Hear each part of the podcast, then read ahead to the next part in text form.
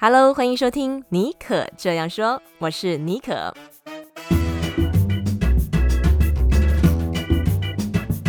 为你注满创意动能，你也可以这样说。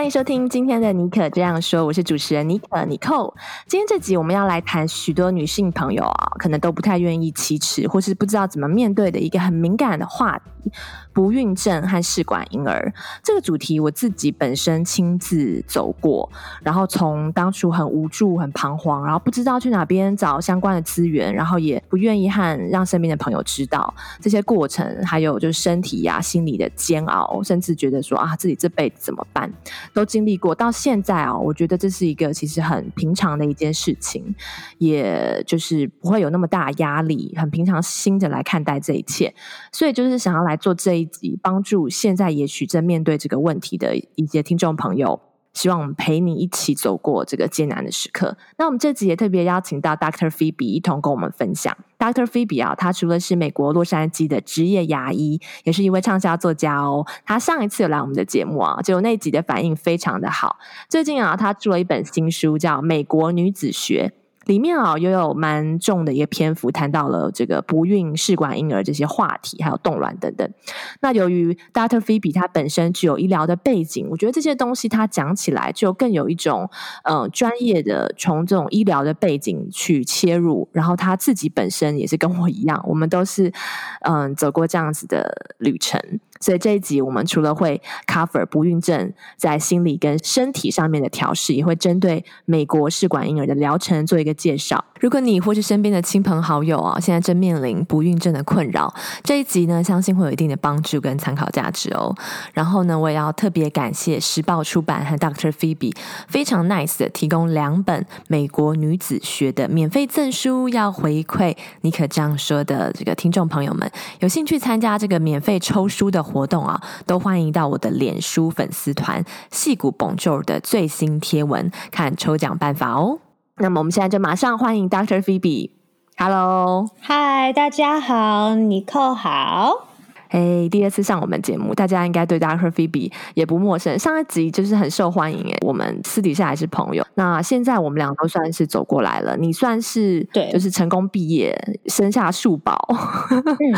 然后我还在努力，就是比较现在是比较 Zen 的方式，所以我们走的这个 approach 都不太一样。嗯、所以有的人啊、哦，可能在确诊为不孕之前，你可能会跟你的先生、另外一半长期努力的做人啊，但是就是没有好消息。每个月看那个验孕棒，嗯、就是很期待开奖，然后又失落，然后就会开始怀疑说：“哎，自己是不是不孕？要不要去做检查？”那个时候我有经历过这样子很很困扰的过程。对，所以哈，现在想要先问 Dr. Phoebe，所谓不孕的定义到底是什么？呃，那我们先来说，就是有关于美国呃 CDC 它对不孕症的定义，就是说夫妻之间就是尝试自然怀孕，如果超过一年。都没有结果，或者是女生超过三十五岁的话，那你，这个时间就缩短为半年。就说你在半年之间，你就是尝试怀孕，但是都没有顺利的生出小孩的话，嗯、那基本上这个就是定义是不孕症。那我自己个人其实也花了很长的时间来接受说，呃，我自己有不孕的。这个事实，我也是，我也是，而且三十五岁以上只有半年呢，好残忍。对，对，就是那个，你就会觉得说，哈，哈，这样就不孕了，其实就这个很，就感觉很一不小心就跌进那个那个 category，那个对这个这个定义里面了。对，对，因为其实每一次哈，每个月你自然受孕的成功几率，我有特别查哦。我是三十岁以前的女生，嗯、其实只有二十五 percent，然后三十到四十岁只有十 percent。所以你这样半年，其实其实你这个几率不高哎、欸，不高不高不高。对啊，对，就我觉得大家在就是可能就觉得说，或者是电影啦，或者我们听很多人就是在聊，所以就觉得说，哎，好像这个人一不小心又怀孕，那个人一不小心又怀孕了，这旁边的什么隔壁老王就看对眼就怀孕了，就是为什么？对那为什么？为什么我们想要怀孕就那么难？哎，其实没有，他的几率并没有那么高。但是，但是，again，就是说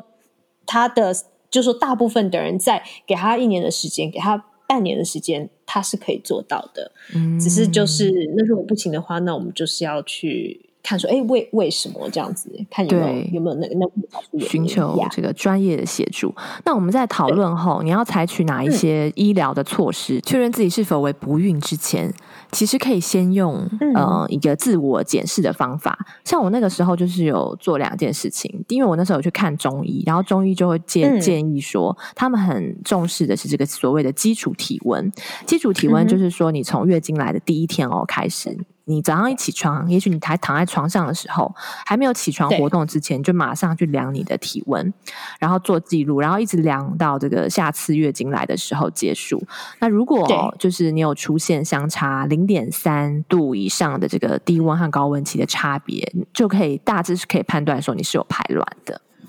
对，嗯、然后再来的话。一个就是测排卵，嗯、就是买那个排卵试纸，嗯、这个的话就比较方便，因为因为像我，其实我那时候就就觉得蛮懒的，每天早上 早上起来就想要赶快展开一天，你还要去测体温，很麻烦，所以我后来我就直接用排卵试纸，就一拍两瞪眼。然后有的人我知道他比较勤劳，他也许会又量基础体温，又测这个用搭配排卵试纸。那其实啊，就是我知道用排卵试纸有一些美眉嘎嘎要注意的，你可以跟我们分享一下吗，Dr. Phoebe？OK，呃，其实我觉得就是稍微补充一下尼可刚刚说的。那我觉得呃，量体温就是我发现是中医很爱用，就我不知道为什么，几乎每个中医 他们都要你量那个嗯呃体体温这样。对，然后他那如果要买的话，我会建议买就是有两个小数点的温度计。所以有些温度计可能只有一个小数点，那就不会那么的精确这样子。Oh. 然后另外一个就是，嗯，这个这个当然每个中医讲不一样，但是据说据说 again 这个不是什么科学印证或什么没有，这完全就是好，据说就是说，哎，好像呃高温期超过十六天或十八天，就很有可能代表怀孕。所以是也是一个几率的走向。那因为你的生理期通常会在高温期，譬如说十四、十五天，它就会突然急速下降，然后生理期就来。嗯、所以说，就是也是一个帮助你判断说，哎，我这个月有没有中，或是。也是一个判断的方式，这样 OK 对。然后判断试纸，我发现是西医爱用，所以就是说，然后有一些西医他是完全不相信那个基础体温的，所以真的就是哦，oh. 对，我不知道为什么，就有些西医是哦，你可以用，但是不需要。太那个，但是有些就说我完全不相信，你完全不要用。对，所以我也听过不同的说法，这样。但是西医我发现爱用的就是排卵试纸、嗯、，right？那我刚开始在用排卵试纸的时候，其实都会尿歪，然后我就是或者会洒出来，哦、然后就很烦，你知道，就会就说是什么东西。但后来我就发现说，OK，我现在已经尿尿了大概五千三百六十五次了吧，所以说我现在大概就是说，我就发现说，OK，你在尿的时候，就是你如果你。就是膀胱很满的时候，你要先尿一段出来，然后，然后再尿在那个排卵试纸上面。那你不要用最前面的，哦、因为会洒出来，然后就会喷到你自己，然后你就会怒。那呃，用中间那一段啊，也不要用最后那一段，因为最后那一段就会滴滴滴，所以这样就不太有用。嗯、所以我就用中间这样。那我现在基本上已经用到就是高手了，对对对，就会很准，然后不会太快，然后也不会尿到自己的手，这是重点。Anyway。这是一个血泪经验，OK，But、okay? anyway，然后我有朋友，他们呃，如果怕你真的怕说好，我不想要，就是我怎么样都瞄不准，就是就算要尿六千次，我还是尿不准，那你也可以用纸杯，那也 OK。我就是尿在一个玻璃杯里面。对对对对对。然后呃，但我朋友他也有曾经就是说，他是一个律师这样，然后他就。他就直接把那个、嗯、那个呃排卵试纸的那个验的那个棒，就直接放到马桶里面，然后他就跟我说：“怎么办？我用了三个月，然后都没有排卵。”哇！我说：“怎么可能？不太可能啊！你明明都有对。”然后就我后来他跟我讲这样，我说：“这样当然验不出来啊，因为已经稀释掉了。”他说：“啊。”不是要放到马桶里面哦，我说 no，你要尿出来，要尿出来，要尿到杯子里面。所以这边就提醒大家，就这个蛮奇葩的，要尿要尿出来，OK？对，要要要尿到杯子里面，或者是要尿在排卵试纸上。呃，那通常就是排卵试纸的那个时间是，假设你的生理期就是很正常，比如说二十八到三十天左右的话，大概你十或十一天就可以开始开始量，嗯、然后。显示，譬如说，他们就说，哎，你有快要排卵的时候，他就会给你一个笑脸啦，或是嗯，不同品牌有不同的方式这样，或是一个 positive sign 这样子一个呀。那我觉得我自己觉得最好的品牌是 Clear Blue，不，我不知道台湾的品牌哪些是比较精确或是好用的这样，但是我在美国自己用的，我觉得好用，完全没有业配，OK，纯粹每一个都是自己买，而且一个很贵，哦，那蛮贵的，一个都不便宜本呀，我觉得。对，然后都都没有打折，气死我了。所以呃，对我自己喜欢的是 Clear Blue。那可是验孕棒的话，我喜欢 First Response，因为 First Response 是真的就是五六天前你的生理期来之前，它都可以验到，哦，这个 range 比较超厉害。它是最就是对对对对，所以就真的，所以验孕棒是 First Response，嗯，这是我的感觉了。Okay, okay, 了解，对，对，所以我们刚刚提到，就是说你自己透过这些自行检视，哎。可是好像感觉都你也有排卵啊，都很正常，基础体温也是显示你都有排卵，那怎么办呢？你还是就是很莫名其妙的，就是没有这个好的结果，那怎么办？那我我那个时候哈，就是去，因为我们平常不是都会去看妇产科嘛，嗯、你就很好约，你就跟你妇产科约一下。对对对对，那第一个通常他就会先给你照腹部超音波，腹部超音波可以大概看到一些你里面有没有一些长什么东西啊。那如果他要再看更仔细，嗯、他们就会做那个阴道超音波。阴道超音波就是用来检查，就是有没有一些骨盆腔的一些病变，嗯、像是子宫肌瘤啊、息肉啊，或是卵巢肿癌、肿瘤之类的。然后也可以，如果你排卵期快到的话，它也可以看到你追踪你这个卵泡的大小啊，和是是不是准备成熟了。嗯、对，然后这个时候同时呢，以呃，妇产科医生应该还会帮你 order 做这个协议性的荷尔蒙分析。你那时候应该有做过像是 FSH 跟 AMH，、嗯、对不对？有有有有，嗯、对，这个就是几乎每一个不孕症检查，它都一定会做这两项呀。Yeah. 对，那我就大概解释解释一下，FSH 基本上它是一种决定看你的卵泡发育的一种性腺刺激素，就是说一般来说啊，如果这个指数过高，可能代表说你的卵巢功能衰竭。那另外一个，它还这个还要搭配 AMH 这个指标、嗯嗯，AMH 就是代表卵子数目的多寡，它是代表卵子数目，不是代表品质。嗯、对，但是。是其实，嗯、呃，就是如果你这个 AMH 值很低的话，哈，因为那个时候我的医生有特别跟我解释，他说像有些年轻人，哈，也许他年纪比较轻，嗯、他可能卵子品质很好，但是呢，这个卵子的数量比较少，但其实哦，他还是代表他有机会怀孕的。这样子，那其实我我个人那个时候经验是说，这两个数值哈，不是说你看到这个数值就宣判，就是说你不孕了，好，对不对？它好像还要搭配一些对对对其他的东西，是不是？对，这些都是很基本的，就是荷尔蒙嗯的检查这样子。然后如果这些有异常的话，那就是让那个医生决定说，OK，那我们接下来要做什么样的治疗，或是可能代表什么样的状况。如果说都。正常的话，那有可能他就会转诊到所谓的不孕症专科，因为你刚刚讲到你是妇产科嘛，所以他妇产科很像第一个就是 first line 这样子，嗯、然后先先在美国是先看妇产科，然后哎这个不行，然后再他们再再去不孕症专科这样。我记得我那个时候好像是嗯，应该是到了不孕科的时候，他有给我做这个 HSG。就是子宫输卵管造影哦，那个超痛。我是还好，所以我觉得我还蛮幸运的。但有的人好像会有那种异物感很重这样子。对，这个检查是去看子宫和输卵管是不是畅通的。其实我会建议啦，在这个阶段的时候，你同时可以让你的老公进行精液的检查。后来我有朋友说，其实后来他做那么多检查，才发现他都是正常的。其实是问题是出在他老公那边。所以这也其实也谈到一个问题，就是说哈，好像常常在不孕，所谓不孕这个话题的时候，大家通常会想到都是女生的问题。对，你有这种感觉吗？我记得那时候有一个调查，忘记是哪里来的，但是他就讲到说，其实我印象中好像是三分之一的几率是 like 男生的问题，然后另外三分之一是女性，然后三分之一是。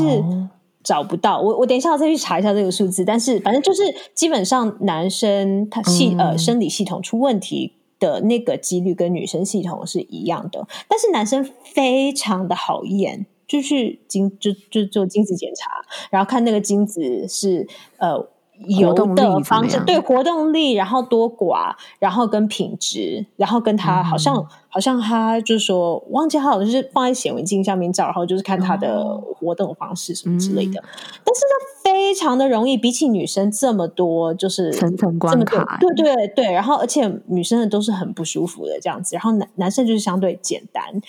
不过我也知道说很多，好像很多女生她们都会选择说，OK，甚至有些是。就是先不要让先生知道，先自己去检查，偷偷的去做，对，偷偷，然后还怕就是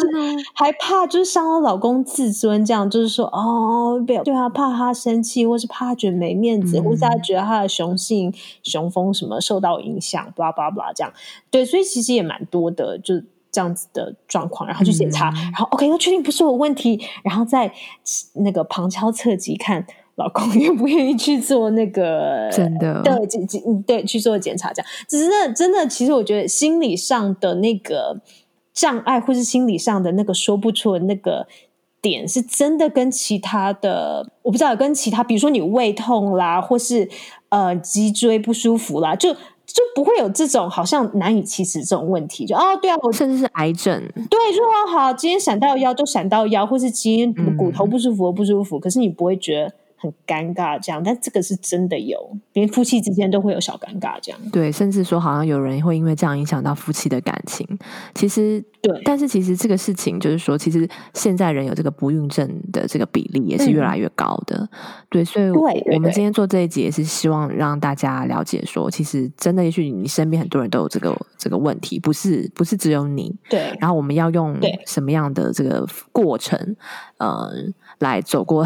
这个这个旅程，对，然后待会也会提到一些心理上面的一些自我的疗愈啊，嗯嗯嗯、还有心理的准备。诶，那这个部分哈、哦，有一个就很重要，尤其因为尤其是在、嗯、在台湾的话，可能就还好，健保可能大部分都有给付，但是在美国的话，其实你去转诊不孕科之前哦，是不是要先看你的保险，要先查一下你的保险，对不对？对，所以其实呃，就美国这个地方 就是很不可爱，就是说所有事情都要先查保险，要看你的保险。什么是包的，然后什么是不包的，这样子。那妇产科医师就是刚刚我们讲到的抽血啊、超音波啊、卵子和子宫呃的这些功能检查，大部分的时候他们是会 cover 的，因为它就是一个 overall 的检查。这样，那如果说哎一切正常，好，就是他们也找不到其他原因，那转诊给不孕专科的时候，那可能很可能不孕症专科他们有哪些是有 cover，哪些不是。就会差很多，这样子。嗯，对，所以所以我觉得要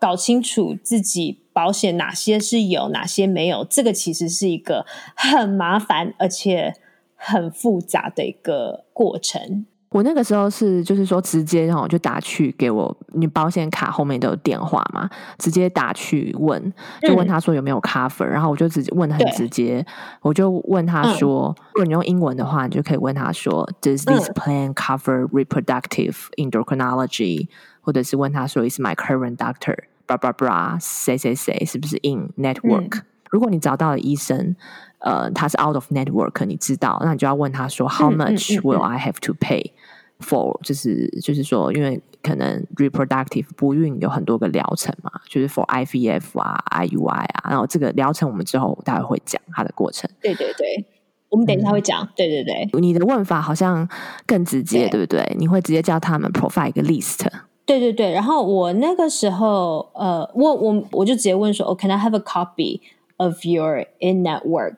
然后什么哪一个科别的 doctors 这样子，然后 Can you please email them to me？哪些医生是跟你这是在 network 里面的，就全部寄给我。然后我也会问说，哦，What procedure does my plan cover？You know，and in、嗯、in network and out of network。对，然后就就是基本上就是在 做之前，就是能所有你不确定的都。尽量就是跟保险公司问好这样子，然后请他那，所以我问的是说，你给我一个所有就是跟你们有在 network 里面的医生的一个清单，这样，然后他们就 email 过来，然后我再等到他 email 过来以后，我再根据譬如说区域啦，或者是呃这个医生他的我不知道，可能有些女有些人比较喜欢给女生医女性的医生看啦，或是 you know 就这样子再慢慢慢慢筛选这样子，然后。去去试这样，所以我觉得就这样会比较让你至少有个底，就说，OK，至少这个医生是有接受我保险，然后或者是就算没有接受我保险，OK，那我也大概知道说，OK 要付多少钱。嗯对，然后就是在在做之前，这些都一定要先问清楚，真的，不然到时候拿到账单，真的会 很崩溃。对，然后美国比较讨厌的是这些事情，没有人会去跟你讲说，哦，一步一步来，我牵着你的手带你走，没有，就这些东西真的就是你要自己很积极的去问。那如果你真的就觉得说，哦，你那时候心情实在太，我不知道，就是太。摇摆不定，然后心情真的很 emo，对，很低落或是 emotional 的时候，那其实也可以请你的另一半帮你做这件事情。因为如果你们保险是一样的话，或是你用他的保险或他用你的保险，那这个都 OK，就他们就可以，呃，等于说有一个人帮你去处理这些细节事情。因为我就那个时候一大部分的时候，就是就真的就是我先生去跟保险公司打交道，可是我那时候心情是真的低落到完全就是。完全没有办法有心力去想这些，所以他就会去说：“OK，没关系，我就我不能帮你，就是打药、吃药、嗯、，right，就是去弄这些，但是我至少可以帮你打电话给保险公司，对，就是这样子分工，这样。哦，这样对，因为这件事情其实是两个人的，要要一起面对的。我觉得就是说，不是只有女生一个人，对对对，嗯，对。然后我那个时候是说，我的妇产科他医生他。推荐我不孕科的这个门诊的这个资讯。那我后来哦有发现，就是说，嗯、呃，有人就是说有人他是从事不孕科的，嗯、然后他是直接是在不孕科 lab 里面实验室里面的那个 director，他就跟我讲说，有个组织叫做 SART S A R T，他每年都会注册，就是统计所有注册医院诊所的病例的状况，然后会公布成功率。所以呢，哎。那个时候我想说、嗯、啊，假如我一开始就知道这个网站，那会有多好。所以现在就分享给大家，嗯、这个叫做 S A R T 打 org，蛮多医院都会在上面的，就是它的成功率，然后它每年都会更新。然后有一点就是说，美国的成功率，它的计算是算这个活产率，就是说要这个宝宝不是说只是成功植入哦，它你要生出来，它健康，就是它会观察一阵子才算出成功的案例。所以有的时候这个统计统计数据会有大概两年左右的这个 delay。另外还有一点提供大家做参考，就是说你看这个成功率的时候，也不能只是看排名和成功率的这个数据，还要参考这个那个医院它当年的病例数哦。就是如果说一个医院它只有几十个病例，然后它成功率很高。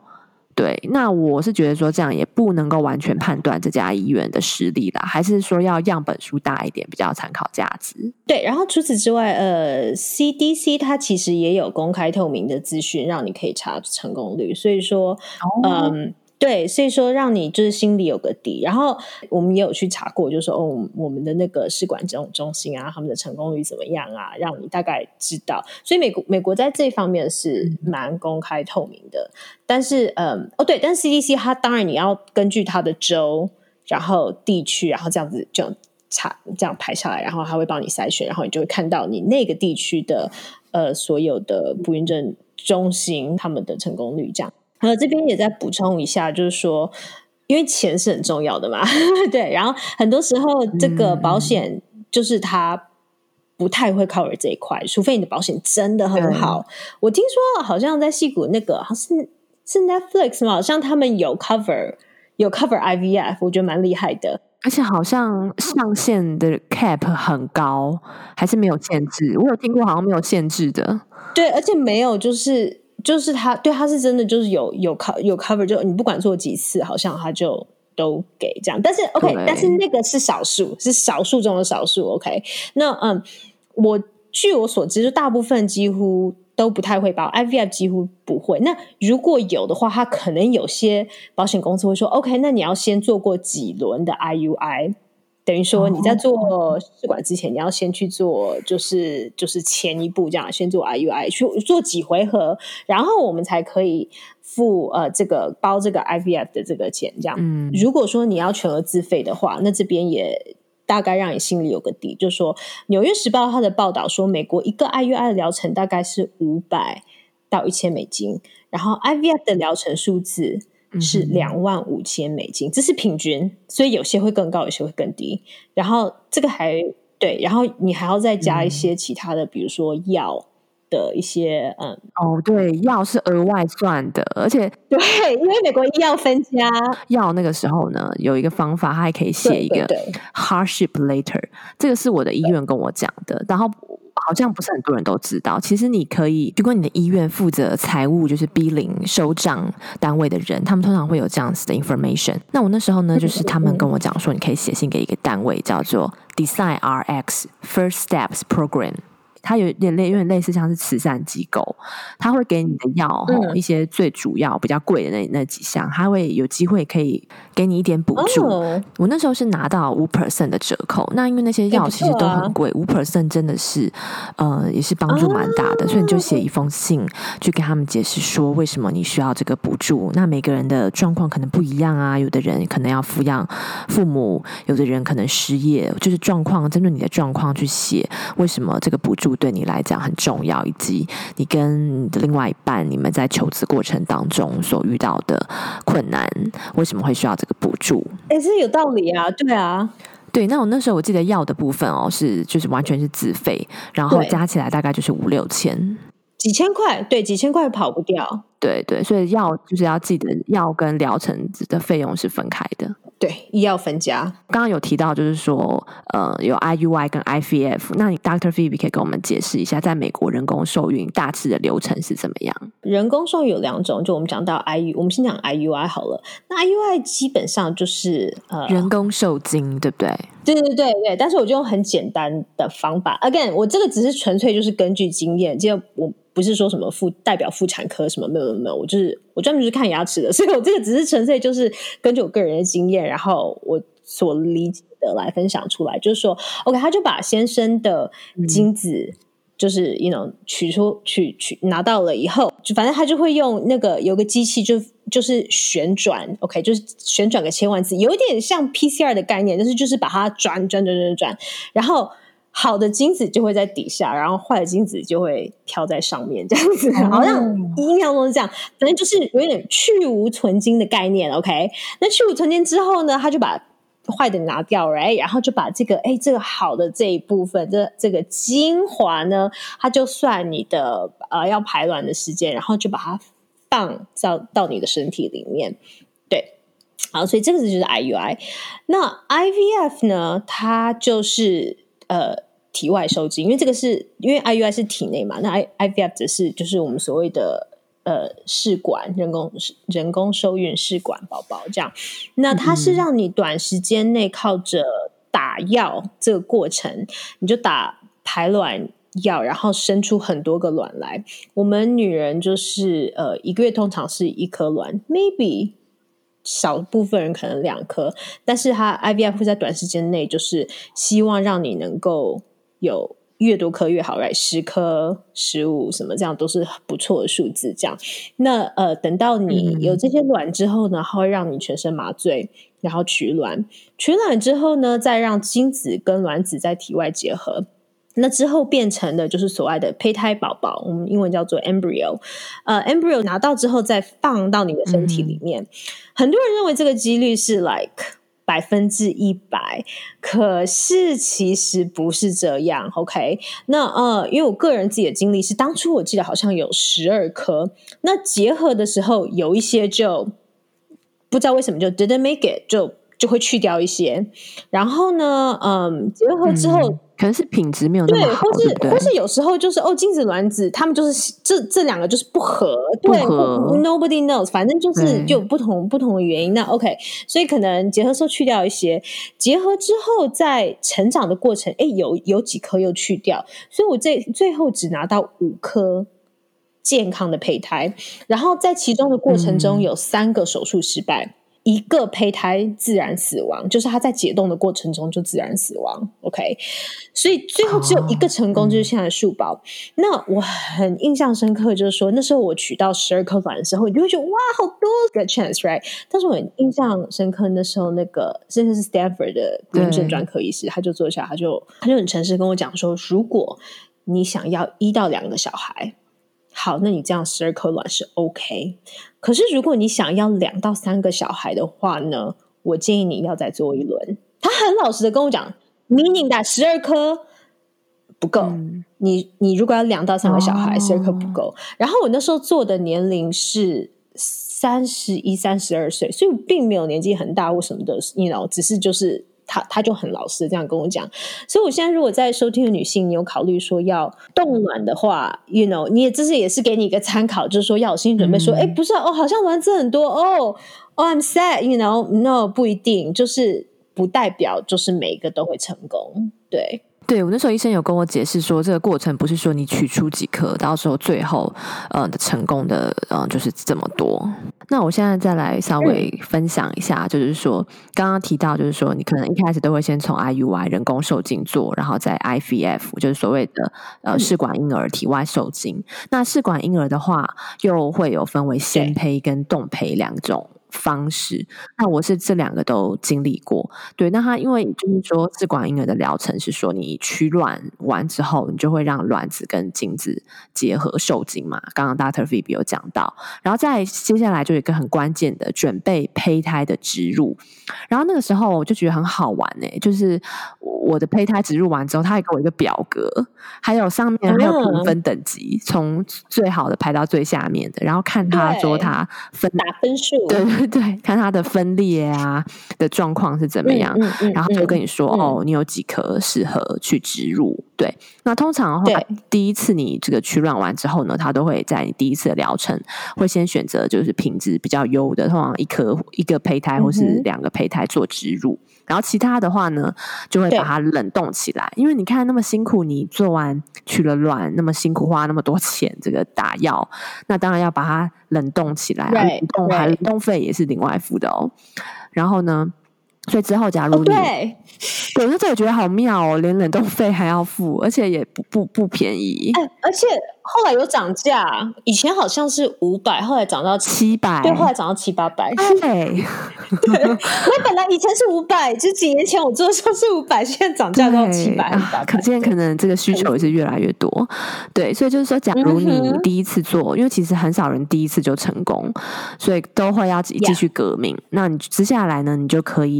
呃用这个冷冻的胚胎直接植入，或者是说你已经生完第一个了，你隔了一两年之后，你可能又想要再怀下一胎，嗯、你就直接拿这个冻冷冻的这个胚胎去做。这样的好处就是说，你不用再经历那个打针取卵痛苦。那我自己是第一次跟第二次都这两个都有经历过，我是觉得用冻胚对我来讲身体的负担比较低，因为我觉得痛苦的部分就是那个取卵的那个部分，取完卵那个身体整个就好像都就 crash 掉了。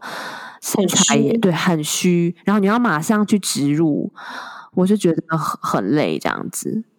对啊，而且好像就是你之前 Dr. Phoebe 你有你有提到，就是说，其实现在有一些国际的一些研究也发现，就是说，其其实使用冷冻胚胎的解冻。冷冻胚胎植入之后的这个成功率哦，甚至还比那个新鲜胚胎的还稍微高一点。对，但是每一个诊所他们可能对于这个部分的看法会不太一样。我那时候也有问过台，咨询过台湾，然后跟美国。对，那呃，但是美国我那个至少那时候在 Stanford 的时候，他是跟我讲说，呃，现在几乎他们都用冷冻，已经不再用新鲜胚胎哦。对，至少 Stanford 他们的做法，但我不知道说美国不不同的不孕症中心，他们可能做法不一样，但是几乎现在都是用冷冻，嗯、因为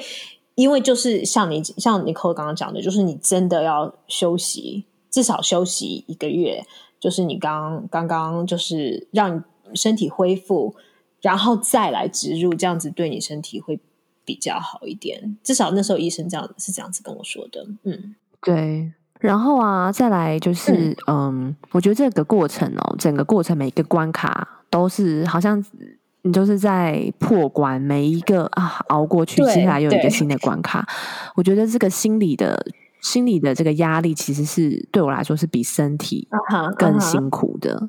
部分。Uh -huh, uh -huh. 然后那个时候我也觉得说很无助，觉得说我的不孕科的诊所啊，他们都没有一个就是说在你进入这个 journey 之程之前，给你一个心理的辅导或者咨询。然后我就觉得那个时候真的是完全都靠自己。所以我很好奇，就是说你知道，就是说在美国啊，有没有什么针对不孕科的一些心理的智商辅导？这方面呃，公开的资源吗？有吗？据我所知是没有，但是澳洲有。OK，所以呃，哦，对对，那我现在讲就是说，美国其实今天医学分工的问题非常的严重。就乍看是乍看之下，好像哎，我们术业有专攻，所以其实这一方面它也是呃非常的保护自己的专科。这样，譬如说我不能随便去给病人就是。建议有关于肠胃科的问题，哦、因为我的我对我的背景是牙医，我就只能看这一方面的的跟口腔有关的问题。嗯，然后我不能，当然我们现在这样聊是一回事，可是我不能跟病人说，哎，我觉得你应该吃什么什么药。这样完全不行，而且在法律上是有责任的，嗯嗯、病人可以告你的。如果今天他吃那个药，然后落塞之类的话，他可以来告你。所以说，嗯，是这个是非常，就是以医生的角度来讲，这是非常的，就是分工。但是好处是说，OK，我们就非常专精在我们的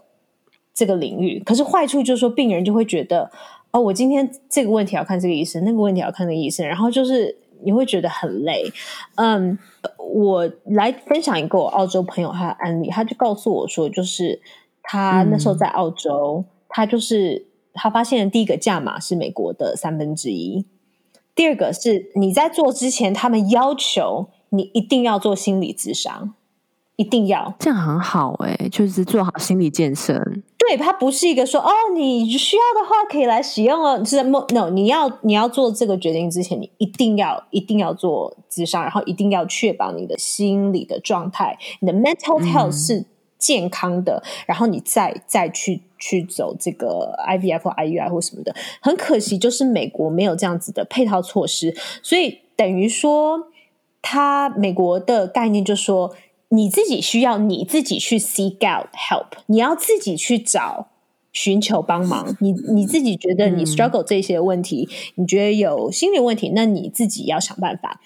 对，那你有什么建议吗？如果现在要准备要走上这条路的人，然后他心理压力很大，你觉得他们可以寻求什么样的协助或是咨询吗？我觉得有几个关键，第一个要记得是说，这不是你的错。可我知道说，现在社会很多时候他们就觉得。哦，生不出来哦，一定就是好像背负着一个好像是是女生原罪这样，这这不是这非常不正确的观念。OK，那如果今天在这个过程中，你觉得诶你的心理有问题，那很可能也有很可能就是说，